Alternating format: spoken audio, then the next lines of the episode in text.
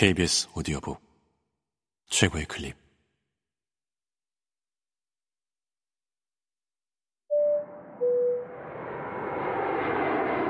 KBS 오디오북.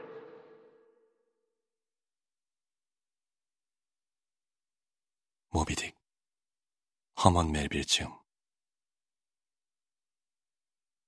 오래된 고딕 활자여 너는 참으로 사려 깊구나.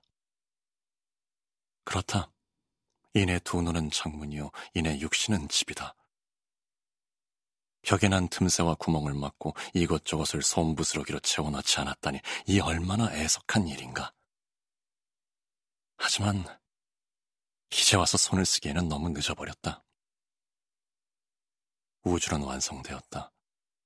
최후의 갓돌이 놓이고 부스러기들이 전부 치워진 것은 이미 수백만 년 전의 일이다.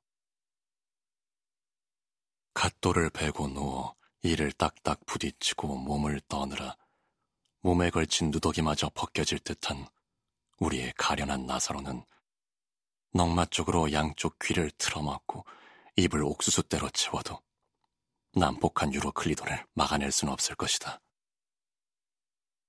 유로클리돈이라니. 몸에 붉은 비단을 두른 부자 영감은 말하겠지. 그까짓 거. 설이 내린 이 밤은 얼마나 아름다운가. 오리온 자리는 얼마나 환히 반짝이며 북극광은 또 얼마나 멋진지.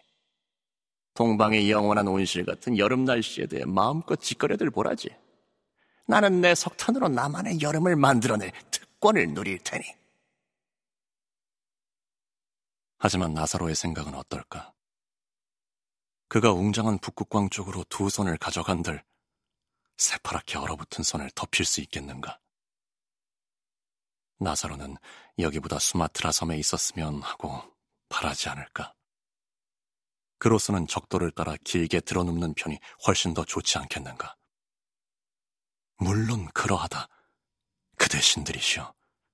이 서리로부터 벗어날 수만 있다면 지옥의 불구덩이 속인들 왜 못 들어가겠는가?